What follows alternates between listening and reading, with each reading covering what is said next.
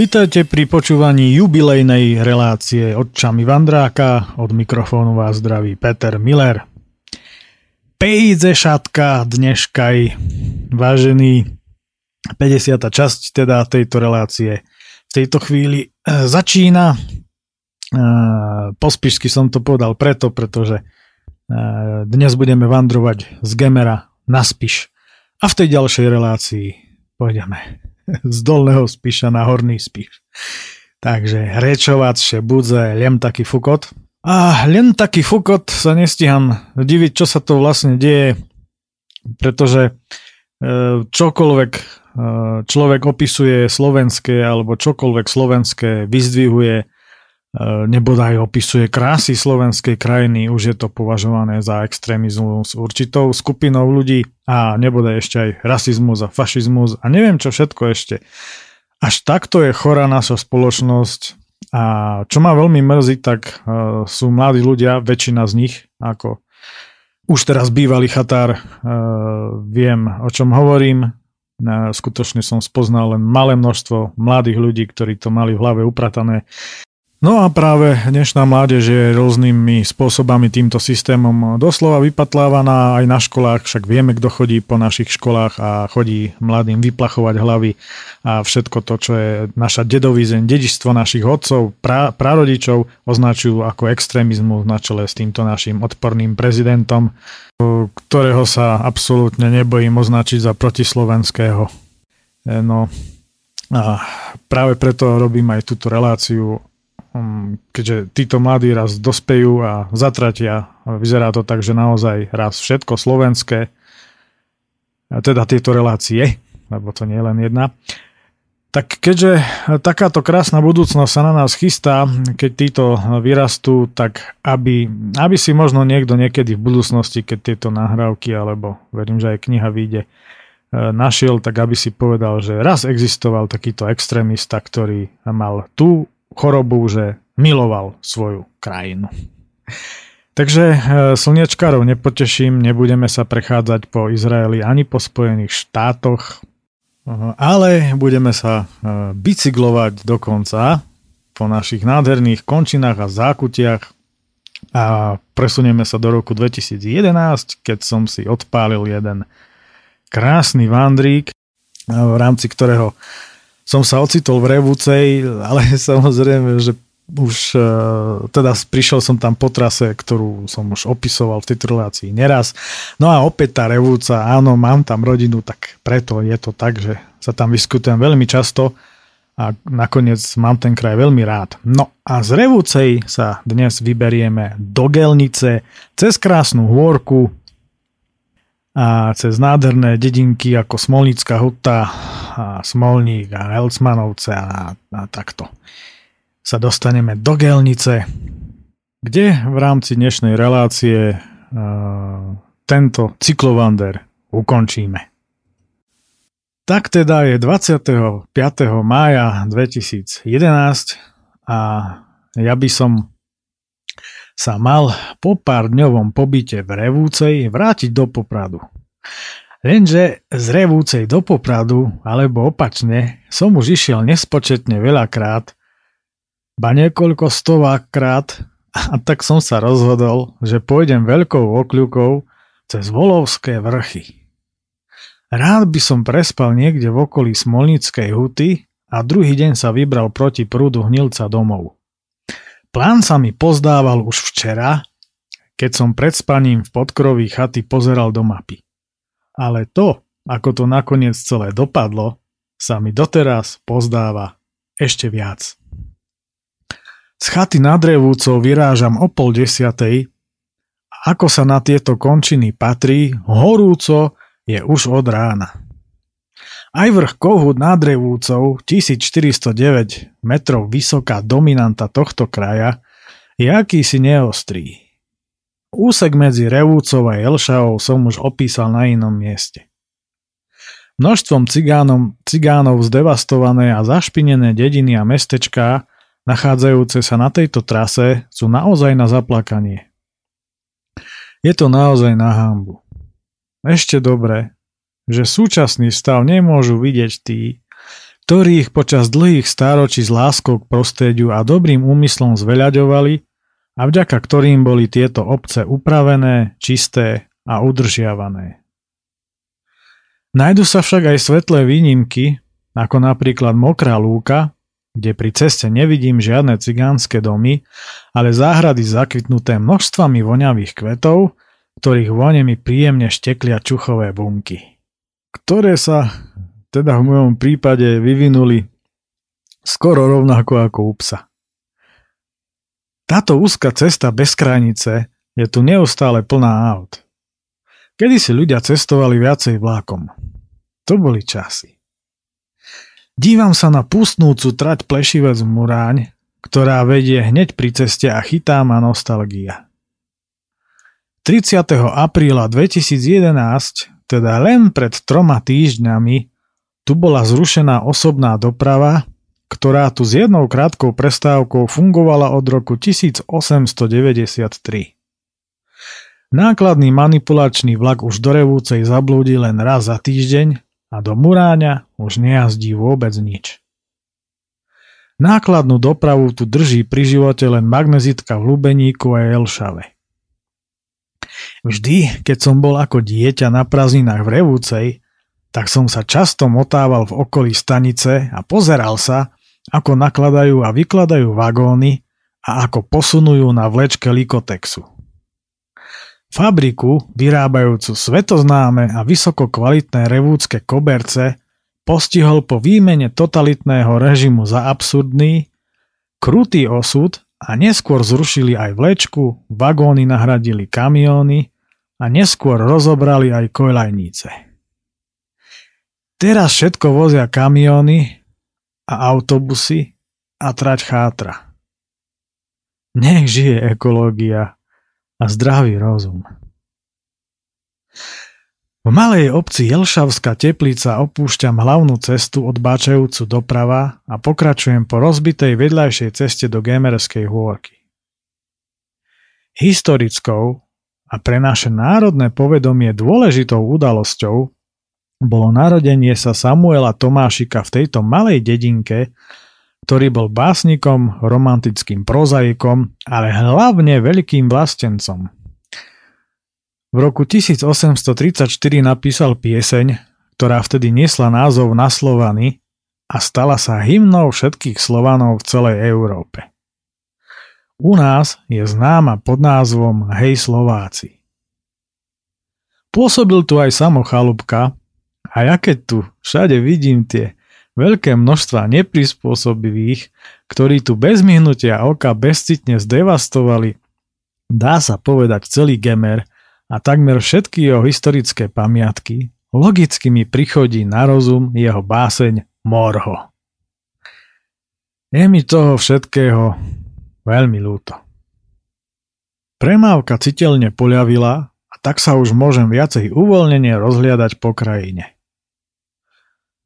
Po 23 kilometroch si dávam za Hucínom krátku čokoládovú desiatu a pokračujem ďalej. Po kilometri odbáčam doľava na ešte rozbitejšiu cestu, lemovanú starými jabloňami, ktorá kľukato vedie pomedzi rozľahlé lúky a pasienky. V rámci dvojkilometrového stúpania sa tu dostávam na Koniarsku planinu. Je to vlastne najzápadnejšia a najmenšia z planín slovenského krasu, ktorá je však takmer úplne celá zalesnená.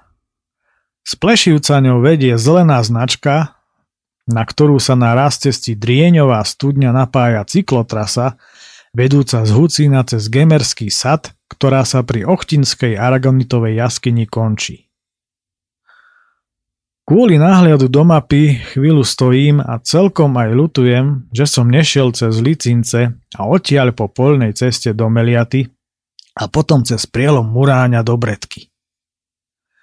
Minulého roku tam vybudovali náučný chodník cez prielom, ktorom sa meandrujúca riečka Muráň alebo Muránka vo vápencoch zahryzáva až do hĺbky 100 metrov.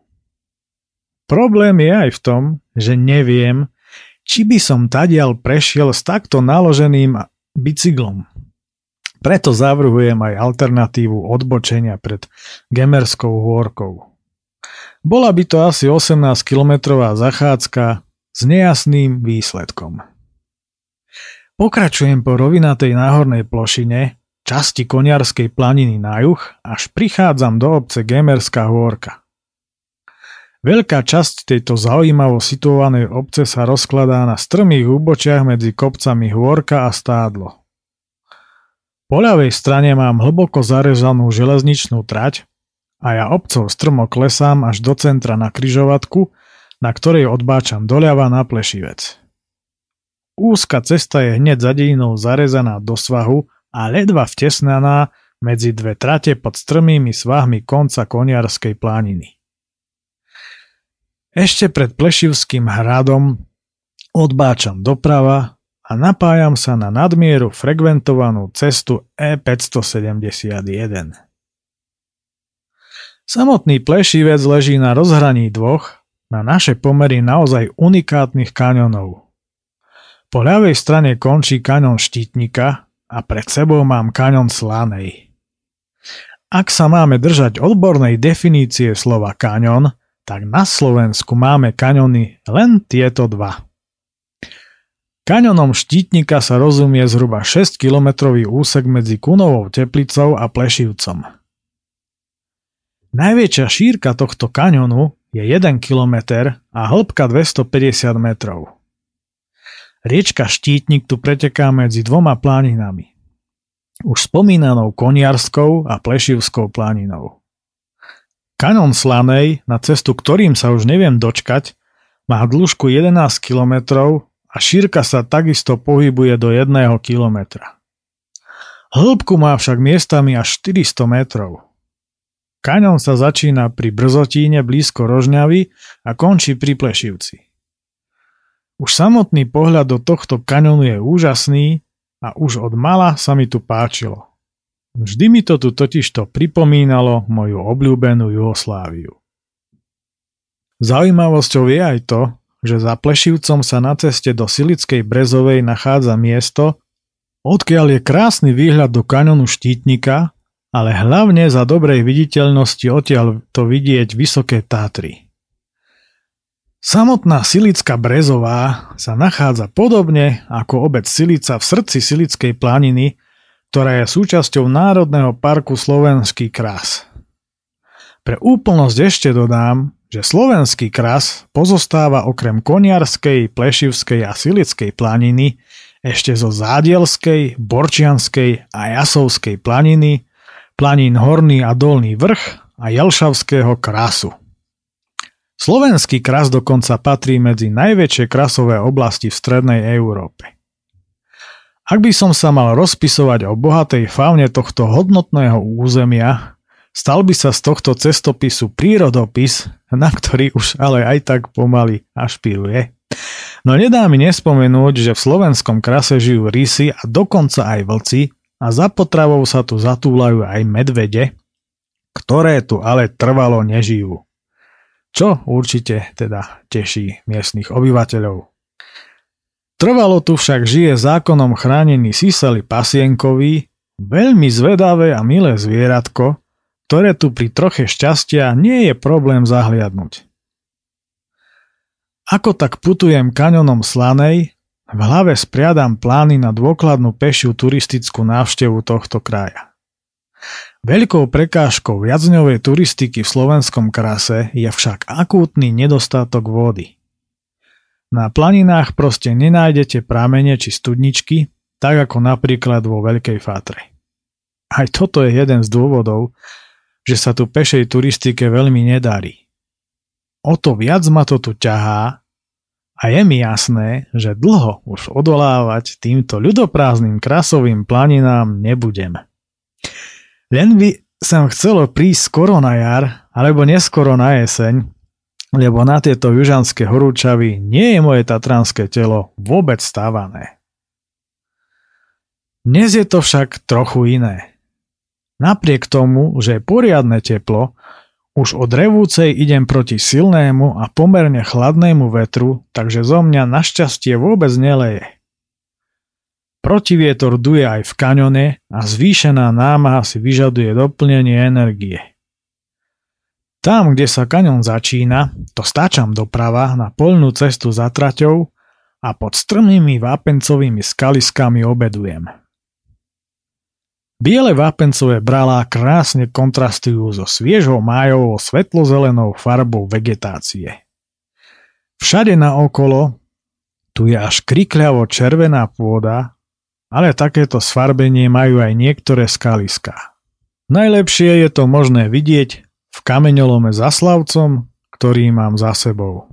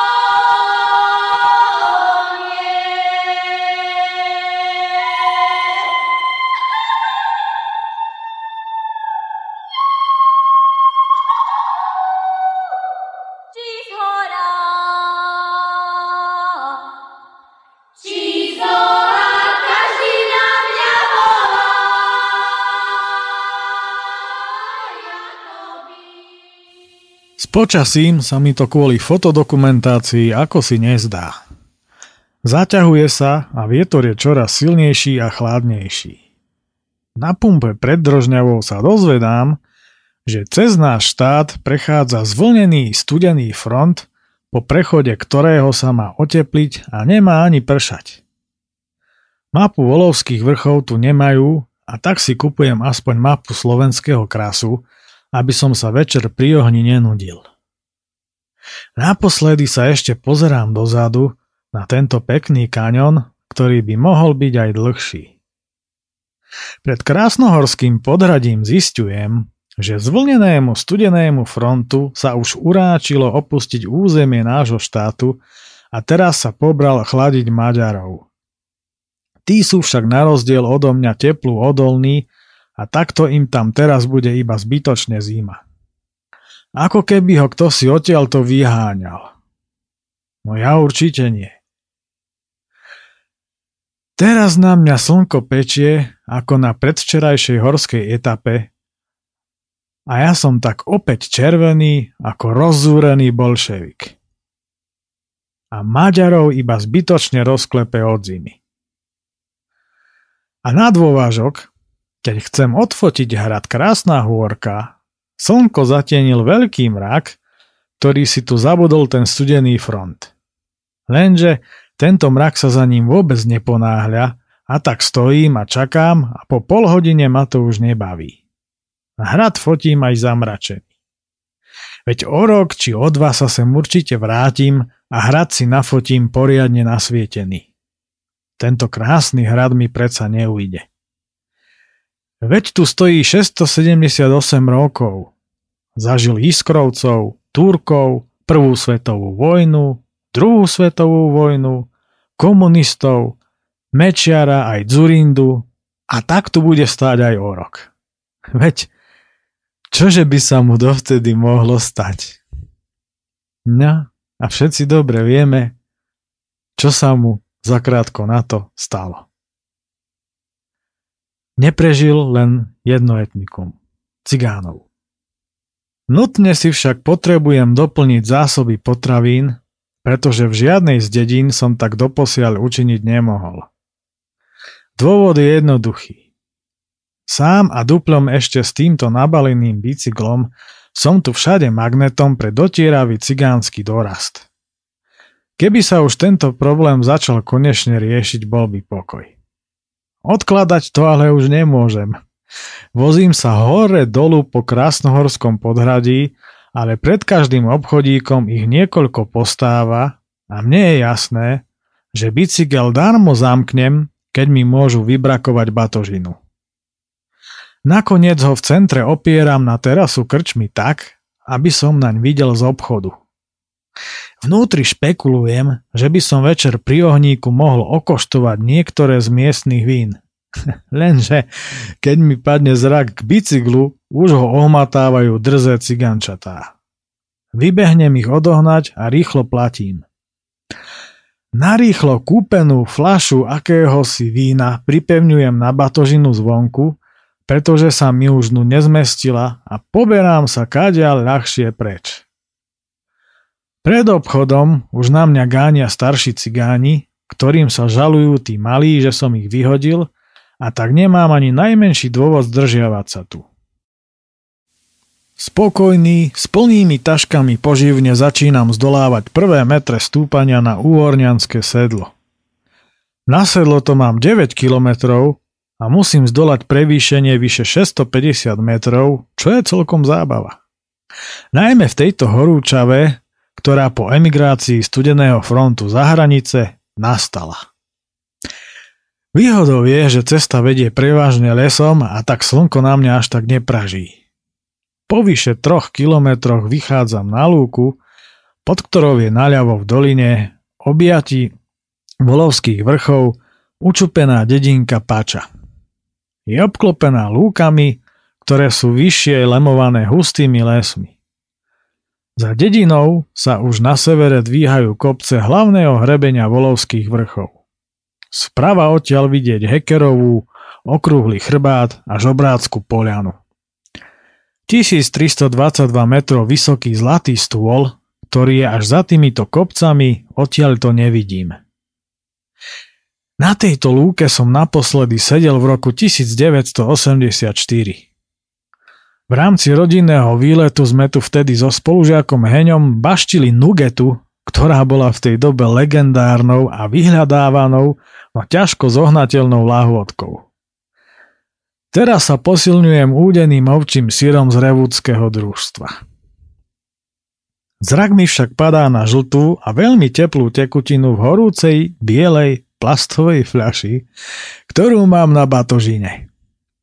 Je mi jasné, že v obchode som nedopatrením kúpil čučo a že keď mi dnes zovrie, nebude už ani len koštovateľné, nie to ešte pitné. A sú to dve kilá zbytočnej záťaže. No čo, nevylievam ho a beriem ho na vander a nech už skončím kdekoľvek, možno sa mi ešte zíde. V lese zdolávam niekoľko serpentín a vychádzam na ďalšiu lúku s podobným výhľadom, len pača už je podstatne hlbšie.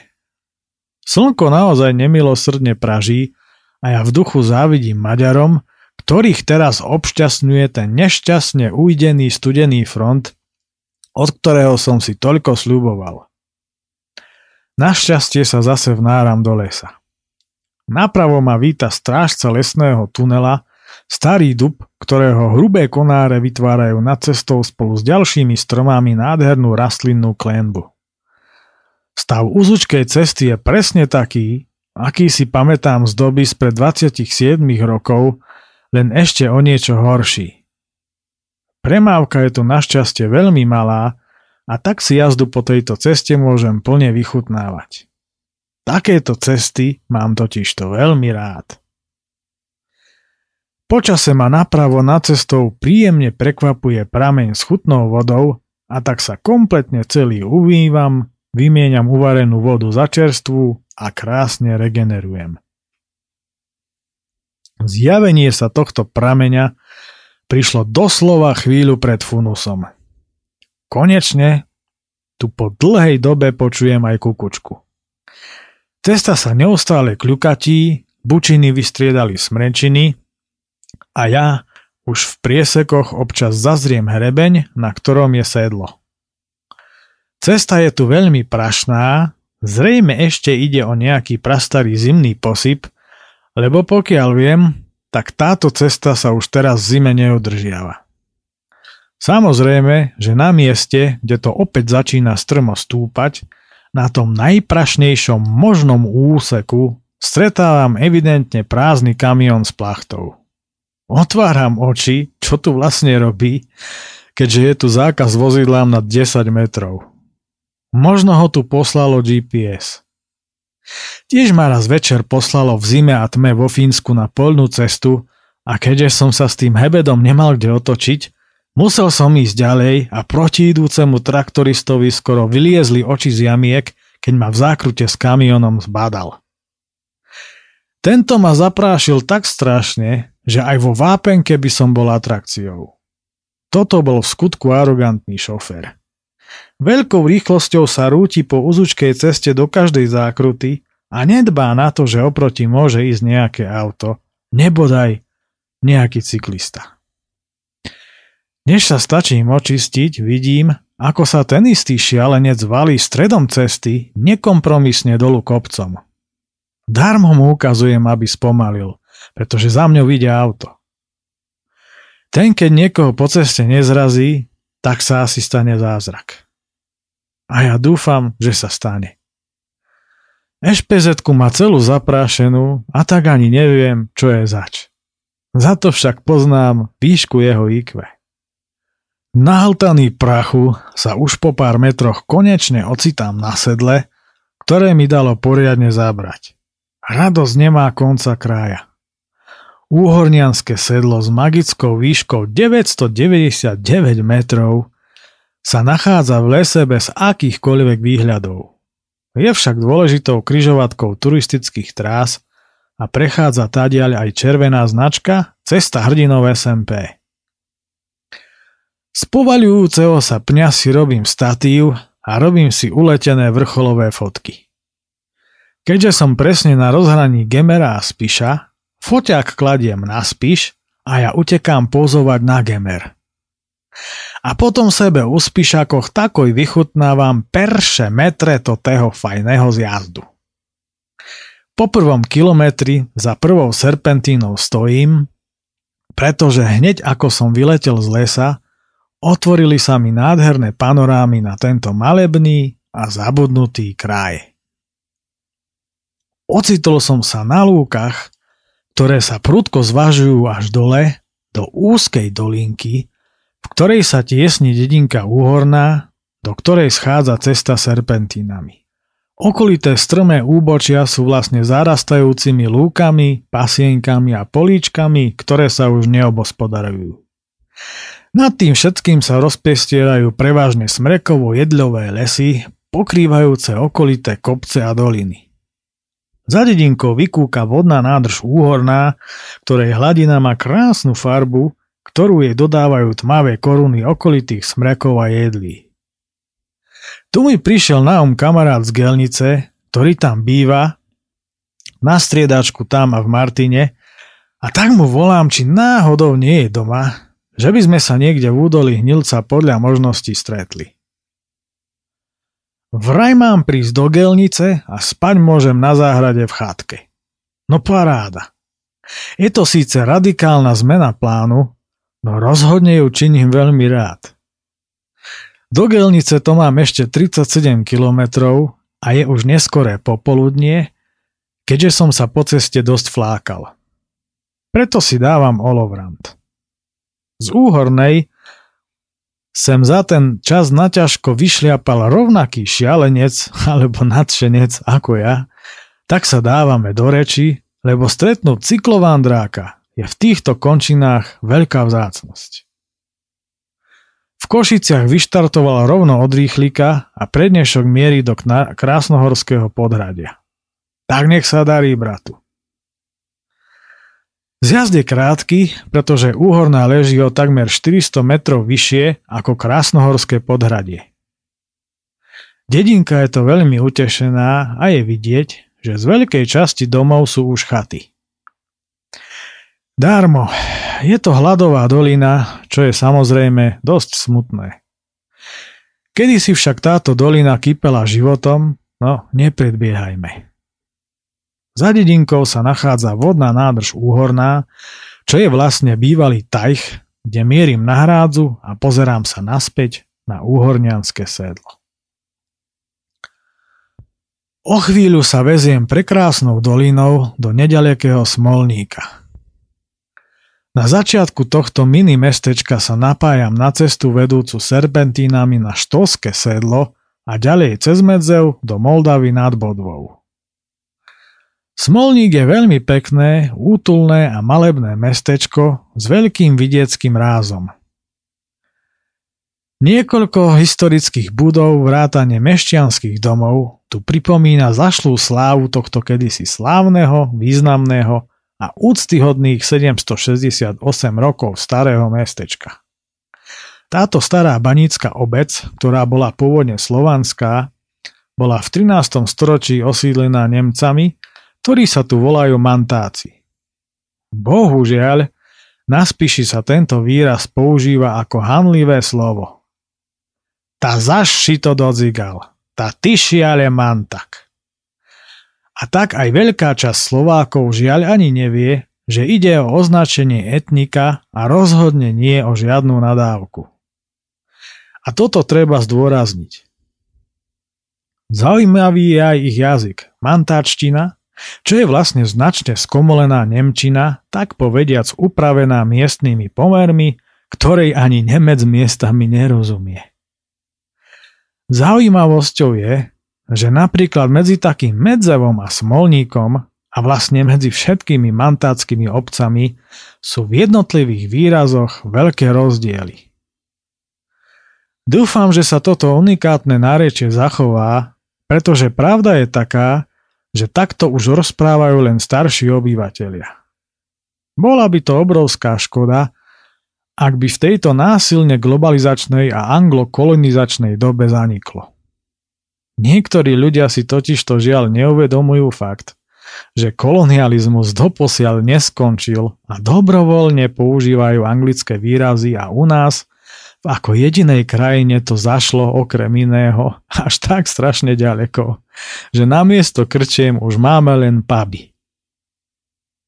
Choďte sa pozrieť napríklad do takého brezna na praženicu pap alebo do vrútok na výhrevňu pap. Všetko to boli kedysi krčmi. To sa tu už za toto naozaj nikto nehambí. Kde je národná hrdosť Slovanov a všetkých etník, ktoré u nás žijú? Pri tejto príležitosti musím spomenúť ešte jednu závažnú myšlienku. Každý jeden národ na tejto našej matke zemi by si mal ctiť svoje vlastné korene a svojich predkov. Byť hrdý na to, kým a čím je. Milovať svoju vlast rovnako ako zem a vesmír a ctiť a vážiť si aj cudzie kultúry. veď každý má a musí mať tú svoju. No neopičiť sa po nich, nepovyšovať sa na dne a neurážať ich ako nevedomý blbec, ale vnímať ich ako súčasť, ale hlavne obohatenie jedného obrovského celku, ktorý je a bude rôznorodý, či sa to už globalistom páči, alebo nie. Ostatne, ich doba, našťastie, a v to verím, konečne pomaly končí.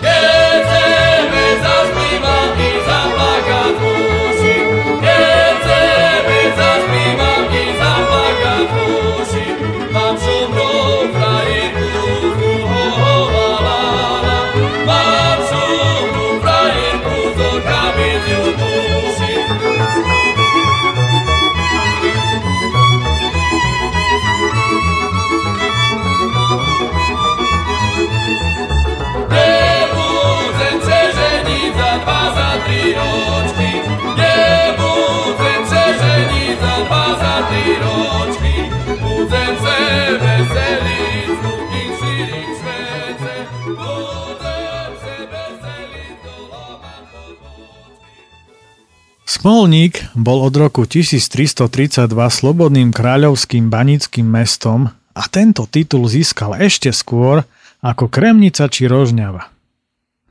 Ťažila sa tu najmä meď a striebro, razili sa tu mince, bola tu banská škola, inšpektorát, nemocnica a banský súd. Smolník bol veľmi významným administratívnym centrom – z Gelnice sem dokonca viedla úzkorozchodná železnica. Dnes by už málo kto povedal, že v čase najväčšieho rozmachu mestečka tu žilo viac ako 6 tisíc obyvateľov. Fungovali tu aj železno-rudné bane, no hneď po nežnej revolúcii všetky banské zariadenia rozobrali. 136 rokov sa tu ručným balením v miestnej tabačke vyrábali aj exkluzívne cigary, No v roku 2008 továren zatvorili a o prácu prišlo 30 zamestnancov, čo bolo pre ľudí v tejto nádhernej doline likvidačné. Cigary sa tu vyrábali z kvalitného kubánskeho tabaku a drvivá väčšina išla hlavne na export. Je to smutná slovenská realita zámerného ožobračovania už aj tak chudobných dolín. Zločinom, ktorého sa po roku 1989 dopustil prvý porevolučný prezident Havel bolo, že v celom regióne dal hneď po revolúcii pozatvárať továrne, ktoré boli jediným zdrojom obživy pre týchto osudom veľmi ťažko skúšaných ľudí. Je mi z toho všetkého naozaj nevoľno, ako aj z toho, prečo sa proti tomu vtedy nikto nevzbúril keď išlo o veľa. Stojím pred tabačkou a dívam sa na centrum tohto charizmatického mestečka, do ulic ktorého sa pomaly vkráda večer a s predlžujúcimi sa tieňmi sa poberám ďalej. Okolité lesy sa pozvoľna menia na borovicové a ja prichádzam do Smolníckej huty. Aj tu sa v okolí nachádzali ložiska striebra, ortuti, olova či medenej rudy. Keďže v okolí obce nie je to žiadnej ornej pôdy, ľudia tu kedysi pracovali prevažne v baniach. Schátraná staničná budova bývalej úzkoroschodky je opäť nemým svetkom niekdajšej prosperity doliny ale dedinka sa mi páči. A nie len preto, že sa nachádza v tejto charizmatickej doline, bohatej na krajinárske krásy. Je to dolina plná kľudu a pokoja, ktorej dnom sa kľukatí potok Smolník a ja s veľkým potešením nechávam spočinúť svoj zrak na detailoch tejto horskej doliny, voniacej sviežosťou vody, lopúchov a jarných lesov. Tu a tam sú nahromadené kmene a konáre, ktoré tu rozbúrený potok zakliesnil medzi jelše, smreky a borovice, medzi ktorými sú tu maličké čistinky a lúčky. A mne je jasné, že keby som nešiel ku Emilovi do Gelnice, tu by som to zapichol a melodický žblnkot potoka, jarná vôňa lúk a tunajších borovíc by ma uspali raz dva. Veď ešte sa sem hádam vrátim. Krásne sa mi ide touto dolinou s takmer nulovou premávkou na ceste a čo nevidieť prechádzam smolnickou pílou a v zápäti prichádzam do mníška nad Hnilcom, kde spoznávam miestne Mexiko. Hádam netreba zdôrazňovať, že obyvateľia tejto miestnymi obyvateľmi nazvanej časti obce nie sú žiadni mexickí indiáni, ktorí tu emigrovali. Cesta je v obci doslova otrasná, pretože sa na nej neustále otriasam. Toľko záplat a jedna cez druhú ubúchaná lopatou, možno na silu či s vyhrážkami, ja neviem, a v ľubovoľnej výške to je v skutku atrakcia, na ktorej nadskakujem tak, že jeden by si pomyslel, že od radosti, pretože sa usmievam, lebo mám ako inak dobrú náladu. Mníšek nad Hnilcom na mňa tým pádom pôsobí mexicky nadskakujúco. Hotové mexické vlny. Konečne už chápem, čo sú to tie mexické vlny. No o tých som počul iba v súvislosti s futbalom a ja ich tu teraz absolvujem na bicykli. No, okolitá krajina je samozrejme nádherná, ako aj miesto, v ktorom je obec situovaná. A tá tróni v naozaj krásnom rozhraní dolín.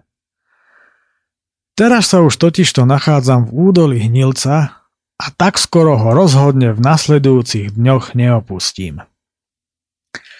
A keď už sme pri tých krásach, spomínam si na jedno krásne a príjemné dievča z internátu a tá bola práve odtiaľto. V centre obce odbáčam doprava a natriasam sa smerom na gelnicu. Okolitá krajina, údolie Hnilca, mi učarovala už dávnejšie, no na bicykli som tadiaľ to ešte nešiel. Párkrát vlakom s partiou a dvakrát autom, ale to som bol ešte veľmi sopľavý. Autom som sa tadiaľ totižto naposledy viezol 16 ročný. Večer vždy znásobuje krásy akéhokoľvek kraja a ja sa tu neviem vynadívať. Podhorské, dedinky, lúky, medze, kopce roztratené stromy, rieka a májové vône šíriace sa z bohato zastúpeného rastlinstva. Chrochtajíc blahem, ako sa v Čechách vraví, sa už po dobrej ceste dostávam do dediny Helcmanovce, nádherne situálnej v tomto čoraz krajšom kraji a pôžitkársky si vychutnávam večernú jazdu. Večerná cyklistika to je niečo, čo nemá konkurenciu. Večer vždy vonia všetko úplne ináč, ale hlavne nádherne až opojne. Tak ako veľmi nemám rád rána, tak veľmi milujem večery. Aj ľudia sa večer viac usmievajú, presne tak ako teraz v Helcmanovciach. Ráno je mne podobná sorta ľudí väčšinou iba zamračená, prípadne ako ja, úplne vykolajená. Hneď za Helcmanovcami sa údolie výrazne zužuje a prudko sa stáča doprava, aby obišlo rozložitý masív ostrej skály. Chvíľu ideme v trojke poriadne natesno. Cesta, železnica a rieka sa tu o seba obtierajú a kde sa to malinko rozširuje, začínajú prakovce. Tam, kde cesta začína prudko klesať, stojím a dokumentujem krásnu panorámu obce, situovanú prevažne na strmých svahoch volovských vrchov. Veľmi sa mi tu páči, ako sú tu po úbočiach údolia, stáčajúceho sa doľava, rozmiestnené budovy. Či už historické alebo obytné. Mestečka či obce v kopcoch sa mi vždy páčili. A páči sa mi aj tu. Len tých neprispôsobivých je tu ako si priveľa. Napravo pod sebou mám závod ťažkého strojárstva, ktorý svojho času zamestnával takmer 3000 ľudí. Železiarstvo a hutníctvo malo v Prakovciach veľmi dlhú, niekoľko storočnú tradíciu, no po roku 1989 sa žiaľ všetko zmenilo. Ale dôvod som už spomenul, tak sa už k tomu nebudem vrácať. Za Prakovcami sa pri Matilda Hute údolie opäť stiesňuje a to až tak, že trať sa tu ponára do tunela. Cesta sa neustále kľukatí spolu s hnilcom a ja absolvujem posledné 4 večerné kilometre v tejto krásnej doline. O chvíľu ma už víta tabuľa Gelnica. Starú časť mesta, ktorá je za naľavo, nie je kvôli hustým a mohutným porastom vrb takmer vôbec vidieť. Ale to vôbec nevadí. Strechy starých historických budov a veže dvoch kostolov osvetľujú posledné lúče dnešného slnka, ktoré sa z hlbokého údolia hnilca rýchlo vytrácajú a v zápäti miznú za hradbou volovských vrchov spolu so slniečkom. Pred hypermarketom sa stretávam s Emilom, kolegom a kamarátom, ktorý tu má povesť cestného piráta, čo mu zodpovedá aj jeho dlhovlasý, čiernovlasý, no rozhodne výrazný výzor.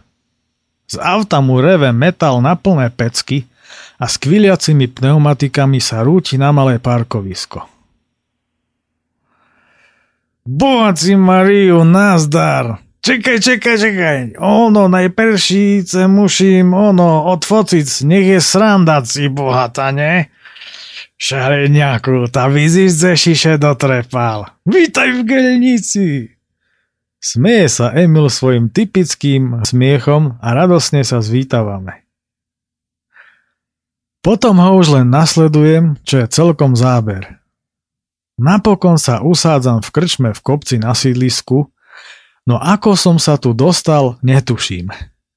Musel som dávať pozor, aby sa mi s autom nestratil a šliapať ako na pretekoch. Emil išiel pred bytovku zaparkovať auto a o chvíľu už čakáme na terase na pivo. Vládne tu typická večerná krčmová pohodička a ja si to tu s vystretými nohami labožnícky užívam. Za dnešok mám za sebou peknú šichtu, následkom čoho som aj dosť smedný, no pivo nám ako si nechodí. Ono, musíš počekať, kazal som zrobiť pomále. Uvidíš, aké bude fajné. Dzeše budeme naháňac. Tu je najlepšie pivo v gelnici. Utešuje ma Emil a o chvíľu donesené pivo potvrdzuje jeho slova.